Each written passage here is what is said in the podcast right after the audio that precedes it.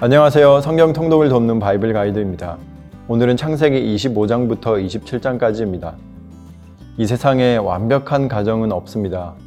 부부가 사랑해서 가정을 이루지만 가정에 언제나 사랑만이 가득한 것은 아닙니다. 창세기의 족장사는 가정사입니다. 가정 안에서 무슨 일이 어떻게 일어나는지를 창세기는 적나라하게 우리에게 보여주고 있습니다. 단순히 아브라함과 이삭과 야곱의 가정사이기만 한 것은 아닙니다. 우리들의 이야기이기도 합니다. 그래서 성경은 아브라함과 이삭과 야곱의 하나님이 어떻게 우리의 하나님이실 수 있는지를 보여주고 있는 것입니다. 몇 가지의 다른 사건들이 모두 25장 한 장에 나열되어 있습니다. 사라가 죽은 후 아브라함은 후처 구드라를 맞이했고 후처에게서 6명의 아들을 낳습니다. 그리고 아브라함은 향년 175세로 세상을 떠납니다. 아브라함의 장례를 이삭과 이스마엘이 함께 치렀다는 기록이 인상적입니다. 아버지의 죽음 앞에서 원수지간과도 같았던 두 형제가 모인 것입니다. 이 둘에게 아버지의 장례는 화해의 장이었던 것일까요? 25장 중반부터는 에서와 야곱 이야기가 등장합니다. 에서와 야곱은 쌍둥이였지만 외모도 성향도 매우 다른 형제였습니다. 남성성이 강했던 에서는 사냥꾼으로 자랐고 야곱은 조용한 성격으로 집 밖으로 나다니는 것을 조심하는 사람이 되었습니다. 동생 야곱은 조용하고 소심한 듯 보였으나 형의 장자권에 대한 욕심이 컸습니다. 형이 장자의 명분을 가볍게 여긴다는 사실을 이용해서 그는 죽 한 그릇으로 형에게서 장자의 명분을 사게 됩니다. 26장에는 그 아버지의 그 아들이라는 것을 너무 잘 보여주는 사건이 등장합니다. 이삭이 리브가를 누이라고 속인 것입니다. 어떻게 이렇게 아버지를 똑 닮았을 수가 있을까요? 이 사건이 그랄 땅에서 벌어진 것까지 아버지 아브라함 때를 그대로 복사해 놓은 것 같습니다. 이삭은 그 땅에서 재산이 100배가 늘어 어마어마한 부자가 됩니다. 이를 시기한 아비멜렉의 종들이 이삭이 우물을 팔 때마다 회방을 놓습니다. 결국 3번째 우물을 파고 나서야 아비멜렉의 종들이 포기합니다. 우물을 팔 때마다 물이 나오는 것을 본 아비멜렉은 하나님이 이삭과 함께 하신다는 것을 인정할 수밖에 없었습니다. 그는 이삭에게 화친 조약을 체결하게 됩니다. 한편 에서가 결혼을 했는데 해족 속의 딸들을 아내로 맞이했습니다. 이삭과 리브가는 이 결혼이 상당히 마음에 들지 않았습니다. 이삭은 자신의 살 날이 길게 남지 않았다는 것을 직감하고 그나마 기력이라도 남아있을 때 아들 에서를 축복하고자 했습니다. 오늘날로 말하면 유산 상속을 확정짓고 사인을 하겠다는 것입니다. 과거에 죽 한 그릇에 에서는 장자의 명분을 야곱에게 넘겼으나 그것은 둘 사이에 있었던 일이었기에 법적 효력을 가지는 것은 아니었습니다. 다만 장자의 명분을 가볍게 여겼던 에서의 태도와 장자의 명분에 욕심을 내는 야곱의 집요함이 팥죽 사건을 통해 드러났던 것입니다. 결국 리브가와 야곱의 공조로 야곱은 형 에서의 상속권을 공식적으로 가로채는 데 성공을 합니다. 야곱으로서는 평생 소원하던 것을 손에 넣게 된 것입니다. 이를 알게 된 에서는 야곱을 죽이겠다며 길길이 날뛰고 야곱은 형을 피해 외삼촌 라반의 집이 있는 밧단 아람으로 도망을 가게 됩니다. 하루아침에 야곱이 떠난다는 것에 대해 리브가는 이삭에게 결혼을 위한 선택이라고 둘러댔는데 에서의 결혼을 못마땅하게 여기고 있었던 이삭이었기에 리브가의 변명이 조금 통했는지도 모르겠습니다. 에서와 야곱의 장자권 거래는 매매 계약서를 작성한 것도 아니고 증인을 세운 것도 아닙니다. 장자의 명분이라는 것이 옛다 너 가져라 한다고 해서 쉽게 이양되는 것도 아닙니다. 장자와 차자라는 포지션을 둘 사이의 합의로 변경할 수 있는 것도 아닙니다. 태어날 때부터 정해진 사실이고 죽을 때까지 변하지 않습니다. 심각한 결격 사유가 생기지 않는 한 장자는 뭘 해도 장자입니다. 에서는 이것을 잘 알고 있었습니다. 그러니까 그는 맘 놓고 팥죽을 먹었던 것입니다. 장자를 축복하는 권리는 전적으로 아버지에게 있습니다. 아버지가 인정하지 않으면 둘 사이에 맹세를 했든 합의를 했든 아무 의미가 없습니다. 실제적으로 팥죽 사건에서 장자권의 실제적 양도는 이루어지지 않았습니다. 그러나 이 팥죽 사건으로 인해 에서의 장자권 인식이 적나라하게 드러났습니다. 장자권이 지금 당장 밥 먹여줘. 이것이 에서의 인식이었습니다. 장자권이란 상속권인데 우리에게도 상속권이 있습니다. 하나님의 자녀된 권세입니다. 하나님 나라를 상속받을 권리입니다. 그런데 상속이란 것이 지금 당장 밥 먹여주지 않는다는 특징이 있습니다. 지금 내가 당면한 현실의 문제를 해결하는데 별로 도움이 안 되는 것처럼 보이는 것이 상속권입니다. 그래서 신앙이 밥 먹여주나? 성경 읽으면 돈이 나오나? 이런 현실적 질문 앞에서 갈등이 되기도 합니다. 하지만 우리는 기억해야 합니다. 먹고 사는 문제보다 훨씬 더 중요한 문제가 있다는 것을 말입니다.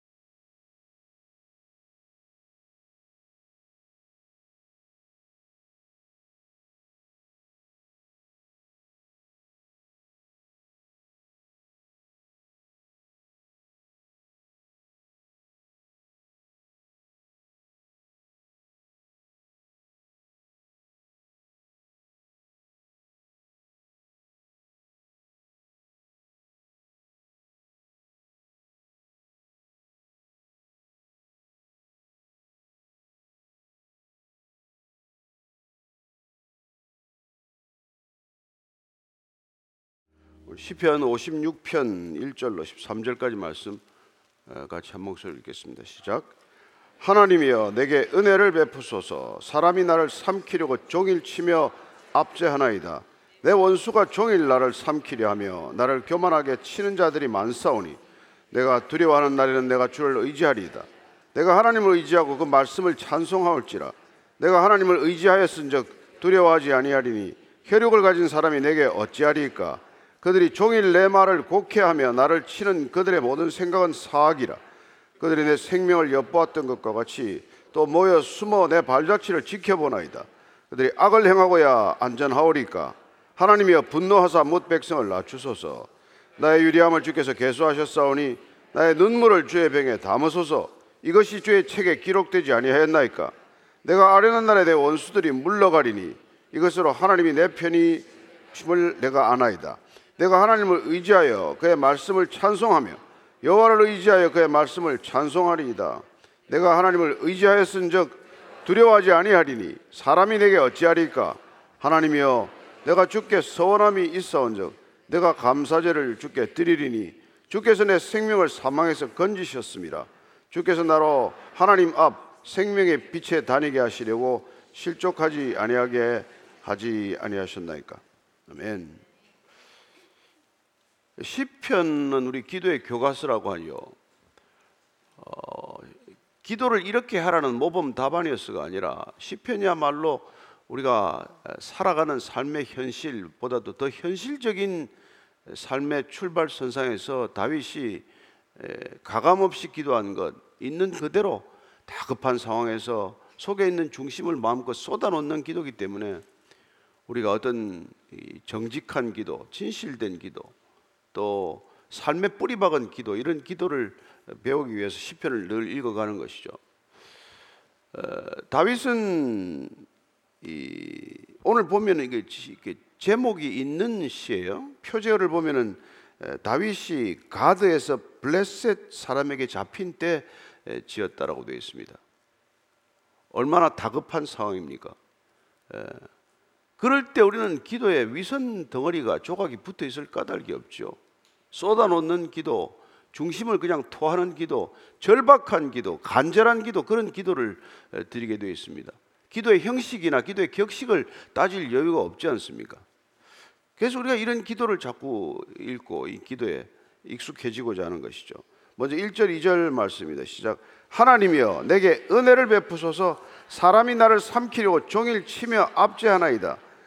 내 원수가 종일 나를 삼키려 하며 나를 교만하게 치는 자들이 많사오니. 뭐 하나님 앞에 수식어가 있습니까? 수식어가 필요합니까? 사람 살려달라고 지금 하는데 무슨 수식어가 필요하겠어요? 아버지라고 부르면 그걸로 끝이죠. 내게 은혜를 베푸소서. 여러분, 기도의 자리는 늘 은혜로부터 시작이 되는 것입니다. 기도는 은혜에 대한 경험이 없이 나올 수는 없는 것이죠. 기도는 은혜에 대한 기대 없이 있을 수 없는 것이죠. 기도는 믿음이 없이, 아니 하나님께서 나를 도와주신다, 내게 선대할 것이다, 내가 부르짖으면 응답할 것이다 하는 그런 기대, 그런 경험, 그게 있어야 기도는 지속되는 것이고 믿음으로 기도는 지속이 되는 것 아닙니까? 그래서 은혜의 자리는 곧 믿음의 자리, 믿음의 자리가 곧 기도의 자리가 되는 것이고, 그는 지금 어떤 상황입니까? 사람이 나를 삼키려고 종일 압제한다. 오늘 표제처럼 그가 다윗이 이렇게 블레셋 땅에 간 건 두 번인데, 첫째 한 번은 사울의 박해를 피해서 높 사람 땅에 갔다가 거기서 이 아히멜렉을 만나요. 아히멜렉을 만나서 도망가는 길에 이제 그 도액이라는 사람이 거기 제사드리러 왔다가 다윗을 보고 사울에게 밀고를 하게 됩니다. 그래서 아, 이게 지금 도망가야겠구나 해서 기껏 간 게 블레셋 가드로 들어가요. 갈 때 무기가 필요하다고 하고, 그게 아히멜렉에게 받은 칼이 있는데 그 칼이 골리앗의 칼이에요. 골리앗과 싸울 때 그는 물맷돌 5개로 나와서 싸웠고, 쓰러진 그 골리앗의 목을 자르기 위해서 골리앗의 칼을 뽑아서 목을 잘랐고, 그 칼이 이제 아히멜렉이 가지고 있는 거기에 이제 비치가 되어 있는데 그 칼을 가져간 거예요. 그러니까 정말로 그 어리석게 가져간 거죠. 골리앗이 살았던 그 땅에, 가드에 가면서 골리앗의 목을 잘랐던 칼을 가지고 갔으니 그 칼을 기억하는 사람들이 얼마나 황당하겠어요. 그래서 그는 들어가는 순간부터 정말 곰을 피해서 사작 불에 빠진 것이 된 것이죠. 그렇습니다. 사람이 고난을 피해서, 어려움을 피해서 자칫 잘못 들어가면은 더 어려운 환경으로 들어가게 돼요. 아브라함이 가나안 땅에 갈 바를 알지 못하고 들어왔다가 그 가나안 땅이 그가 정해준 경계지만 이렇게 기근을 만났다고, 가뭄을 만났다고 애굽 땅으로 내려갔다가 아내를 빼앗길 뻔하지 않습니까?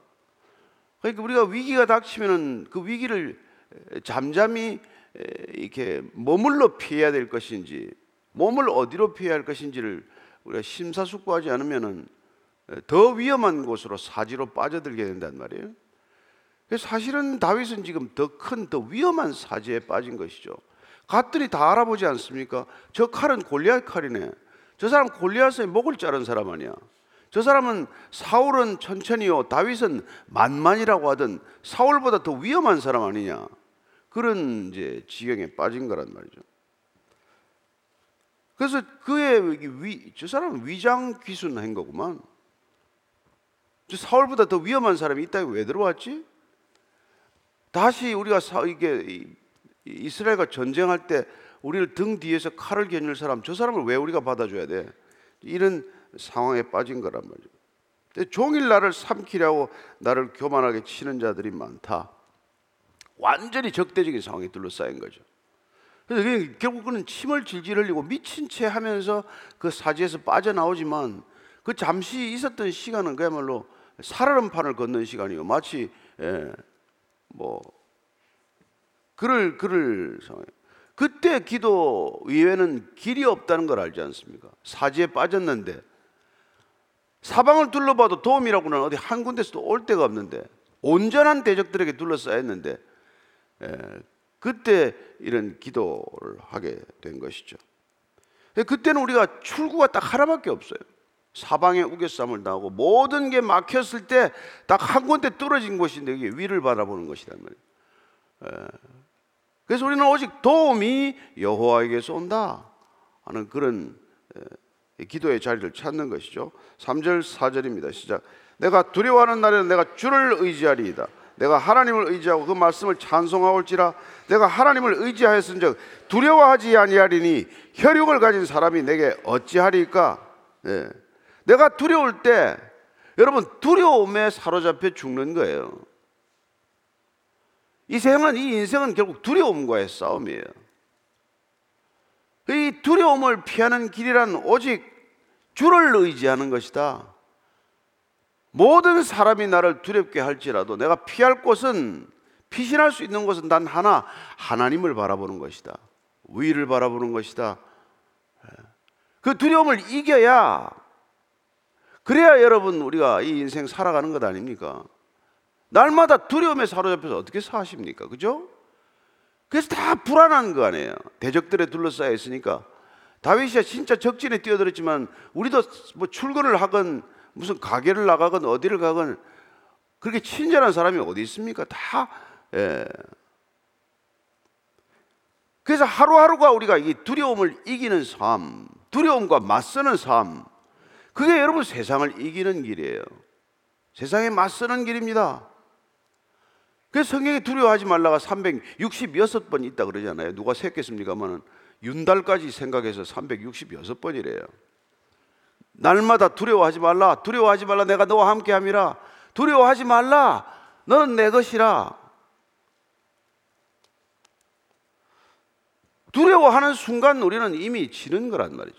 두려워하는 순간 모든 건 더 이상 옴짝달싹할 수 없는 상황에 빠져들고 마는 것이고 마치 덫에 걸린 것, 올무에 걸린 것, 그런 지경이 되는 것이죠. 내가 하나님을 의지하기 때문에 그 말씀을 찬송하기 때문에 주신 말씀, 그 말씀이 내 노래가 되고 내 찬송이 될 때, 그럴 때 우리는 하나님을 의지하게 되고 두려움에서 벗어난단 말이에요. 두려움에서 벗어난다는 거예요. 오늘 하루도 여러분들이 두려움에서 벗어나고 이 기도의 자리에서 일어서게 되기를 바랍니다. 뭐가 두렵냐는 거예요? 혈육을 가진 사람이 내게 어찌하리까? 결론이 뭐예요? 두려움은 사람이 주는 거란 말이죠. 여러분 짐승이 두렵습니까? 사람이 두렵습니까? 한밤에 만날 때 짐승보다 더 두려운 게 사람이라고 그러지 않아요? 늘 사람이 두렵단 말이에요. 대인관계 기피증이 생긴다, 뭐 공황장애가 온다, 뭐 우울증이 온다, 무슨 뭐 이런 정신적인 질환들이 다 여러분 뭐 강아지 키워 생깁니까? 뭐 고양이를 키워 생깁니까? 다 사람 때문에 생기는 거단 말이에요. 그럼 사람을 두려워하냐? 사람을 어찌하리까? 사람이 내게 어찌하게 하리까? 비록 적진에 있을지라도 지금 다윗은 이 한마디로 지금 두려움을 벗어난단 말이에요. 사람들이 어떻게 하겠느냐? 혈육을 가진 사람 기껏. 그러니까 우리가 예수님께서도 사람을 두려워하지 말라는 게 그분의 저거 아닙니까? 그리고 바울만 하더라도 그런 얼마나 많은 두려운 그 환경들을 만났겠어요. 선교지마다 갈 때 그 어려운 환경 속에서 그는 사형 선고를 받는 줄 알았다. 그리고 고린도서 1장 9절입니다. 시작. 우리는 우리 자신이 사형 선고를 받은 줄 알았으니 이는 우리로 자기를 의지하지 말고 오직 죽은 자를 다시 살리시는 하나님만 의지하게 하십니다. 아, 이 모든 고난들이 하나님만 의지하게 하시는 거구나. 더 이상 자기를 의지할 근거가 이만큼도 없게 만들어서 전적으로 하나님만을 의지하게 하는 것, 그게 하나님께서 우리에게 고난을 주시는 의미구나, 이걸 깨달은 것이죠. 그래서 예수님께서도 사람 두려워하지 말라. 누가복음 12장 4절 5절입니다. 시작. 내가 내 친구 너희에게 말하노니 몸을 죽이고 그 후에는 능히 더 못하는 자들을 두려워하지 말라. 마땅히 두려워할 자를 내가 너희에게 보이리니 곧 죽인 후에 또한 지옥에 던져넣는 권세 있는 그를 두려워하라. 내가 참으로 너에게 이르노니 그를 두려워하라.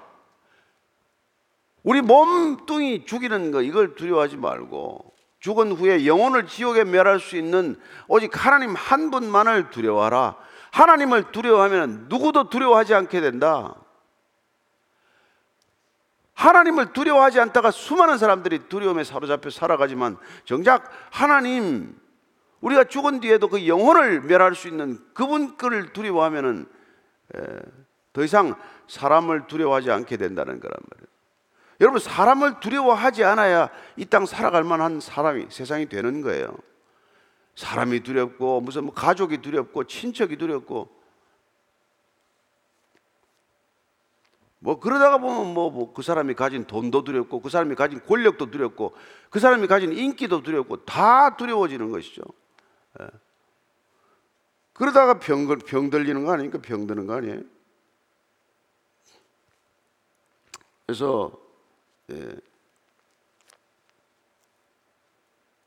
정말 이게 우리가 오늘 이 시편을 읽으면서 여러분들이 절대 두려워하지 않는, 오늘 두려움 하나만 해결되면 여러분들 뭐가 어렵겠어요. 이런 다윗이었기 때문에 그가 하나님께 쓰임받는 사람이 된 거예요. 시편 27편 3절입니다. 시작. 군대가 나를 대적하여 진칠지라도 내 마음이 두렵지 아니하며 전쟁이 일어나 나를 치려 할지라 나는 여전히 태어나리로다. 적군들 전체가 나를 대적한다고 하더라도 내가 오히려 안연하다. 내가 태어나다.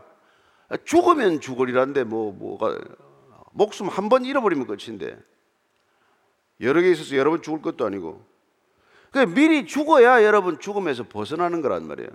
신앙은 미리 죽는 것 아닙니까? 더 이상 죽을 목숨이 없어야 영생을 사는 거 아니에요? 그런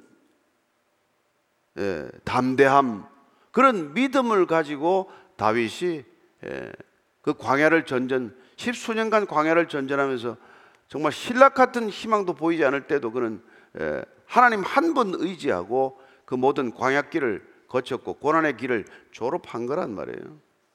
그래야 고난이 끝이 나죠. 5, 6, 7절입니다. 시작.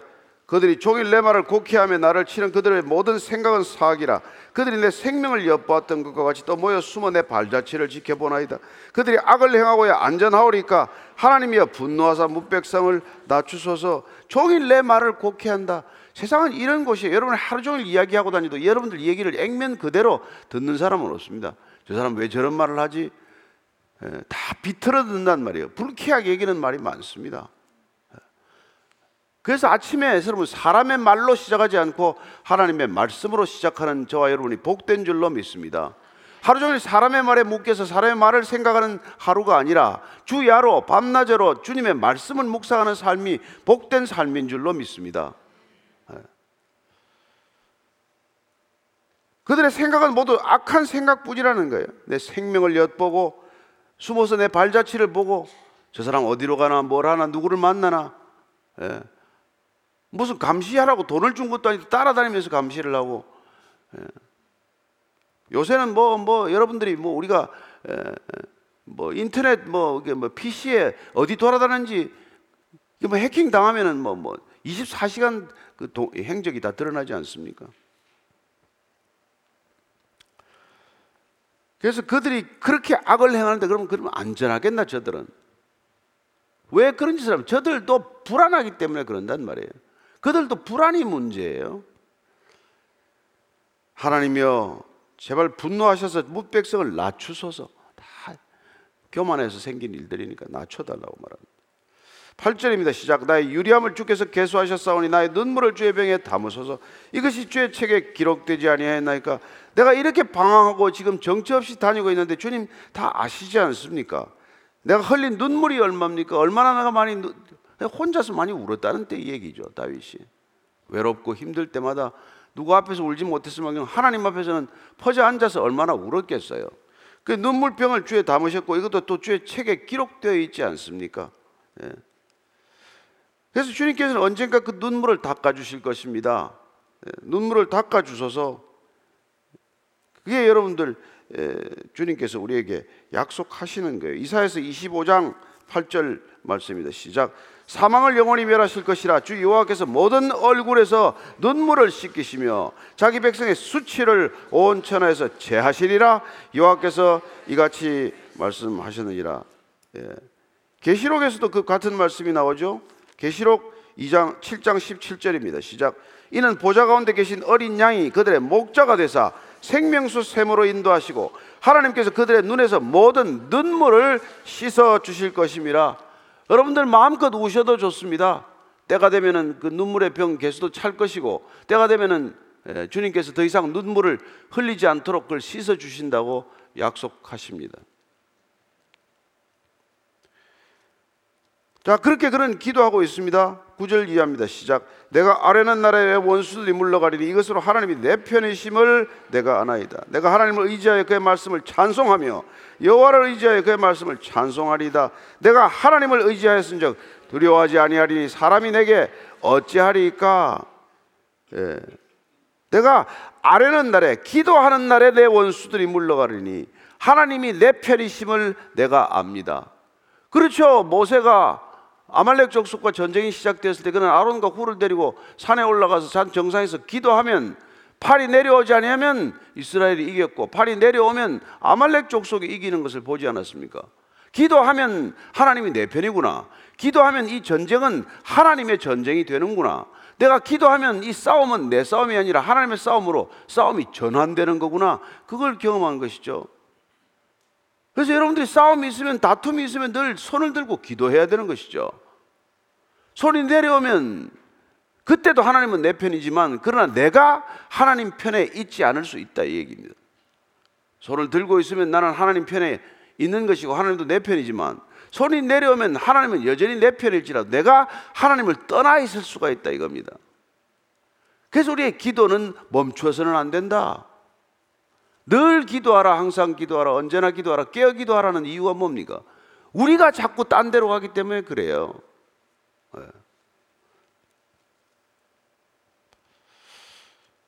그때 하나님을 의지하는 게 왜 두려워하겠습니까? 또 한 번 나와요. 사람이 내게 어찌하리까? 10절, 11절은 앞에 4절을 두 절로 풀어놓은 거예요. 사람이 내게 어찌하리까? 같은 사람이라는 한글로 번역했지만 4절에 나오는 거는 육신, 살 그런 뜻이에요. 11절에 나오는 건 사람이 그는 아담이라고 해요. 아담 여러분 잘 알죠? 아담. 아담은 흙입니다. 아담아라고 하는 붉은 흙에서 나온 말이에요. 그 앞에 사람은 밧살을 하고 살, 육체, 고기. 그러니까 앞에 말과 뒤에 말은 어감이 조금 다르지만 두 번 반복되었는데 고기 덩어리 같은 존재를 왜 두려워하냐? 살 덩어리 하나에 불과한데 왜 두려워하냐? 뒤에는 흙덩어리 같은 존재를 왜 무서워하냐? 그 얘기예요. 옆으로 고기 돌리지 마시고 고개 돌려 고기 덩어리인가 흙덩어리인가 자꾸 확인하지 말고 우리 인간 존재란 그런 거라는 거예요. 아침부터 좀 거친 표현이지만 저는 육신 살덩어리에 불과한 존재를 내가 왜 무서워하겠냐? 저 죽으면 흙덩어리인데 먼지밖에 날 게 없는데 저걸 왜 내가 무서워하겠냐? 그게 지금 다윗의 얘기예요. 무슨 뭐 점잖은 표현을 씁니까? 그럴 때 그렇게 담대한 기도를 드리고 나면 그러면 여러분 12절 13절 기도의 자리가 어떤 자리가 되는지를 확인하게 되실 것입니다. 12절 13절입니다. 시작. 하나님이여, 내가 주께 서원함이 있사온즉 내가 감사제를 주께 드리리니 주께서 내 생명을 사망에서 건지셨음이라. 주께서 나로 하나님 앞 생명의 빛에 다니게 하시려고 실족하지 아니하게 하지 아니하셨나이까. 하나님이여, 내가 주께 서원을 하게 돼요. 기도하다 보면은 두려움이 사라지면, 하나님 제가 이 목숨 살려주면은 뭘 하겠다라는 게 서원이 생겨요. 그게 여러분들, 하나님 여러분들한테 자원하는 마음을 주고 하나님의 일이 시작되게 하는 방법이란 말이에요. 예, 제가 이 암 고쳐주면 내가 주님 일 좀 하겠습니다. 그런 소리 불쑥불쑥 나오잖아요. 내가 주님 이 위기를 벗어나면 내가 주님을 위하여 한번 뭔가 한번 해보겠습니다. 그때 비로소 참다운 서원이 생긴단 말이에요. 그리고는 미리 감사해요. 상황은 안 바뀌었습니다. 상황은 달라지지 않았지만 주님 감사합니다. 예. 그러면 위기의 터널에서 빠져나오기 시작하는 것이죠. 그리고는 내 생명을 사망에서 건지셨다는 것, 이런 고백이 터져나오는 거예요. 소생하기 시작을 해요. 내 안에 다시 생명이 살아나기 시작하는 것이죠. 그래서 기도의 자리는 서원의 자리요, 감사의 자리요, 회복의 자리요, 생명의 자리요, 소성의 자리요, 빛의 자리가 되는 것입니다. 예. 앉아서 졸다 가지 마시고 기도하면, 그러면 여러분들에게는 서원할 수 있는 서원의 제목이 생길 것이고, 감사할 수 있는 게 미리 내 마음 가운데 터져나올 것이고, 예. 상황이 지금 아무것도 달라진 건 없지만 그러나 범사에 감사라는 말이 기억되고 모든 것을 감사할 수 있는 저와 여러분이 될 줄로 믿습니다. 그렇게 되면 회복이 시작이 되는 것이죠. 소망이 생기고 생명에서 사망으로, 예? 옮겨지는 것이 아니라 사망에서 생명으로 옮겨지는 것을 경험하게 되고, 그리고 생명의 빛에 다니게 된다고 말합니다. 주님께서 우리의 기도의 자리에서 우리가 일어나면, 이제 38년 된 베데스다 연못가의 환자가 일어나 자리를 들고 걸어가라, 그 명령 한마디에 자리를 들고 일어나 걸어가듯, 기도의 자리는 여러분들이 다시 일어나 걷는 자리가 될 줄로 믿습니다. 예. 그래야 이 세상을 맞서죠. 군대가 나를 진칠지라도 내가 오히려 안연하리로다. 예수님께서 내가 세상을 이겼노라. 너희들이 환난을 만나겠지만 그러나 담대하라. 내가 세상을 이겼노라. 이렇게 말씀하시는 것이죠. 예. 그렇게 하면 실족하지 않고 걸어간다. 그래서 기도의 자리는 믿음이 동사라는 것을 확인하는 자리입니다. 기도하고 끝입니까? 기도하고 일어나 그때부터 우리가 뭘 행해야 할지를 주님께서 주신 말씀을 따라 행하게 되는 것 아닙니까? 그래서 야고보서 2장 14절입니다. 시작. 내 형제들아, 만일 사람이 믿음이 있노라고 행함이 없으면 무슨 유익이 있으리요? 그 믿음이 능히 자기를 구원하겠느냐? 기도의 자리는 여러분들 소성의 자리, 생명의 자리, 믿음의 자리는 다시 한번 일어나 행동하는 자리가 될 줄로 믿습니다. 기도하는 사람이, 예, 골방에서 비록 기도할지라도 자리를 떨고 일어나 걸어가면 그는 빛 가운데로 걸어갈 것이요, 주님께서 인도하시는 주의 길로 걸어가는 담대한 생애가 펼쳐질 줄로 믿습니다. 예, 올 한 해 우리가 기도로 시작하는 이유 아닙니까? 예. 그리고 그 기도의 자리는 놀랍게도 우리가 완전 무장하는, 하나님의 군대로 무장하는 시간이 될 것입니다. 그래서 우리가 바울이 에베소 교회를 향해서 말했듯 에베소서 6장 14절부터 17절입니다. 시작. 그런즉 서서 진리로 너희 허리띠를 띠고 의의 호심경을 붙이고 평안의 복음이 준비한 것으로 신을 신고 모든 것 위에 믿음의 방패를 가지고, 이로써 능히 악한 자의 모든 불화살을 소멸하고 구원의 투구와 성령의 검 곧 하나님의 말씀을 가지라. 이렇게 여러분들이 말씀의 검, 성령의 검으로 무장하고 이 자리를 떠나게 되시기를 바랍니다.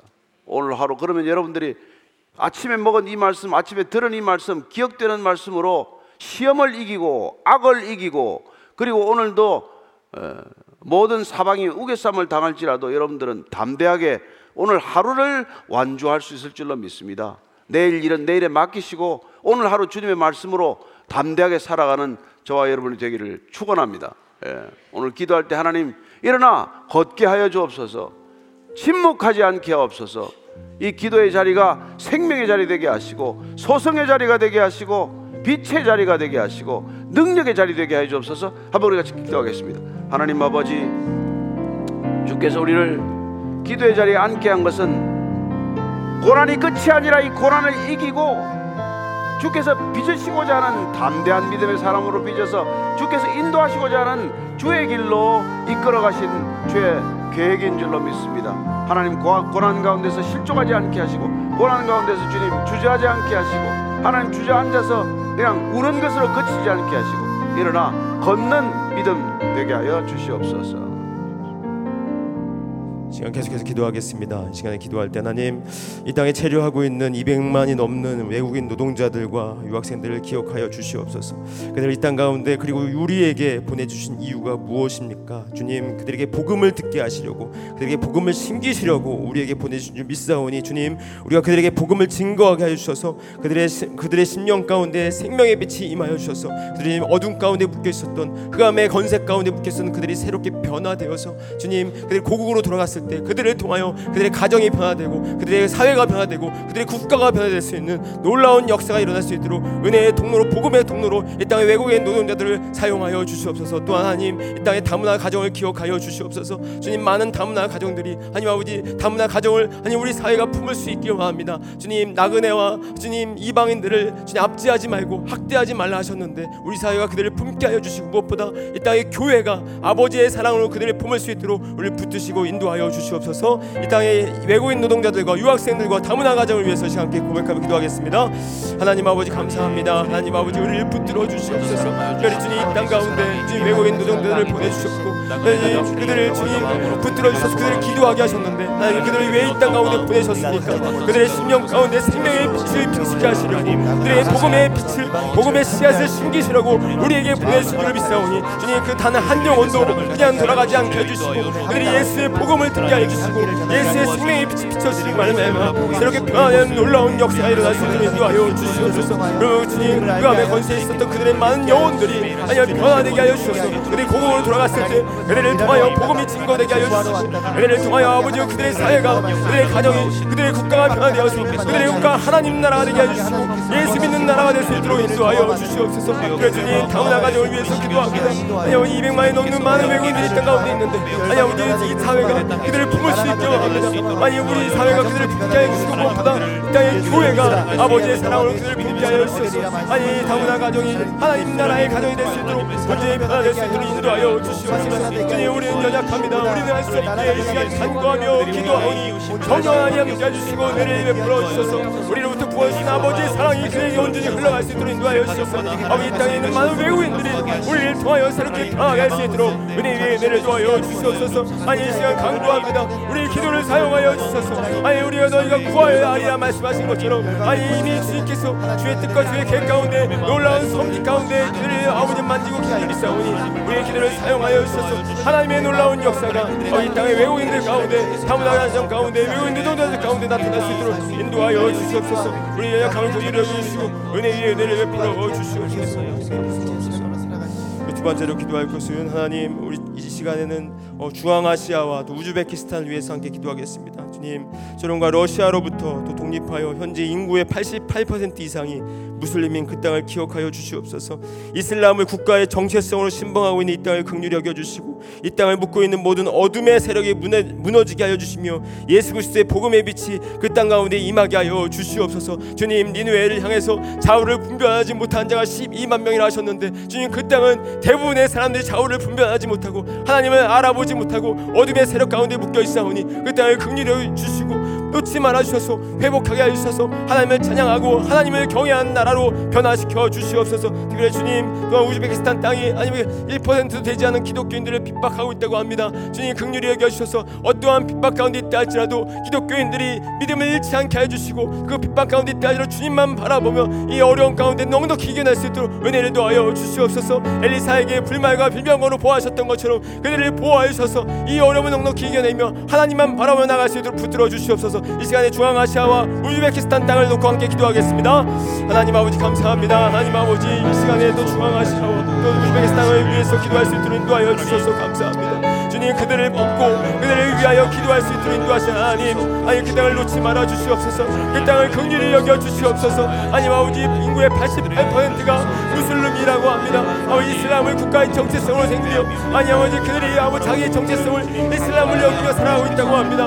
아버지, 어둠의 세력 가운데 흑암의 권세 가운데 묶여있는 그 땅을 놓지 말아 주시옵소서. 그 땅을 불쌍히 여겨 주시옵소서. 아니 아버지 100년 전에 아버지 이 대한민국 가운데 아버지 생명의 빛을 비춰주셔서 이 땅 가운데 주님을 부르는 아버지 주의 백성들 세워주셨던 것처럼 아버지 그 땅 가운데서 생명의 빛을 비춰주셔서 온전히 변화시켜주셔서 아버지 그 땅 가운데 새로운 회복의 역사가 지혜의 역사가 온전함의 역사가 하나님을 찬양하는 나라로 변화될 수 있도록 은혜를 더하여 주시옵소서. 아버지 우즈베키스탄 땅에 1%도 되지 않은 기독교인이 있다고 합니다. 주께서 택하신 주의 백성들이 그 땅 가운데 있습니다. 아버지 그들을 기억하여 주시옵소서. 아니 무격박 가운데 뒷박 가운데 있다 하시고 낙심하지 않게 해주시고 두려워하지 않게 해주시고 내 믿음을 약해지지 않게 해주시고 내 믿음을 얻으시사오니 그 믿음으로 아버지 그 모든 어려움을 영통히 이겨낼 수 있도록 인도하여 주시옵소서. 낙심하지 않게 원합니다. 특별히 주님 그들이 어려운 가운데 있다 할지라도 기도하게 하여 주소서. 성령께서 그들을 주장하여 주소서. 어려운 가운데 오히려 더욱더 주님 바라보며 이 믿음의 이 거야 같은 인생에 나갈 수 있도록 인도하여 주소서. 은혜를 통하여 우즈베키스탄에 아버지 변화될 수 있도록 인도하여 주시옵소서. 아니 우리로 기도하게 하신 것은 너희가 구하여야 하나 말씀하신 것은 아니요 이미 그 땅 가운데 하나님의 놀라운 역사가 하나님의 섭리가 이루어진 줄 믿사오니 아버지 붙들어 주셔서 우리의 기도를 사용하여 주소서. 하나님의 역사가 우즈베키스탄 땅 가운데 중앙아시아의 모든 국가 가운데 나타날 수 있도록 인도하여 주시옵소서. 오하니 함께하여 주시옵소서. 은혜를 베풀어 주시옵소서. 안전을 간구하는 우리의 기도를 사용하여 주시옵소서. 아예 놀라우신 은혜의 역사가 변화의 역사가 지혜의 역사가 있게 하여 주시옵소서. 조성령이 하시옵소서. 하나님 아버지, 두려워하지 말라 내가 너와 함께함이라. 놀라지 말라 난 내 하나님이 됨이라. 내가 너를 굳세게 하리라. 내가 너를 도와주리라.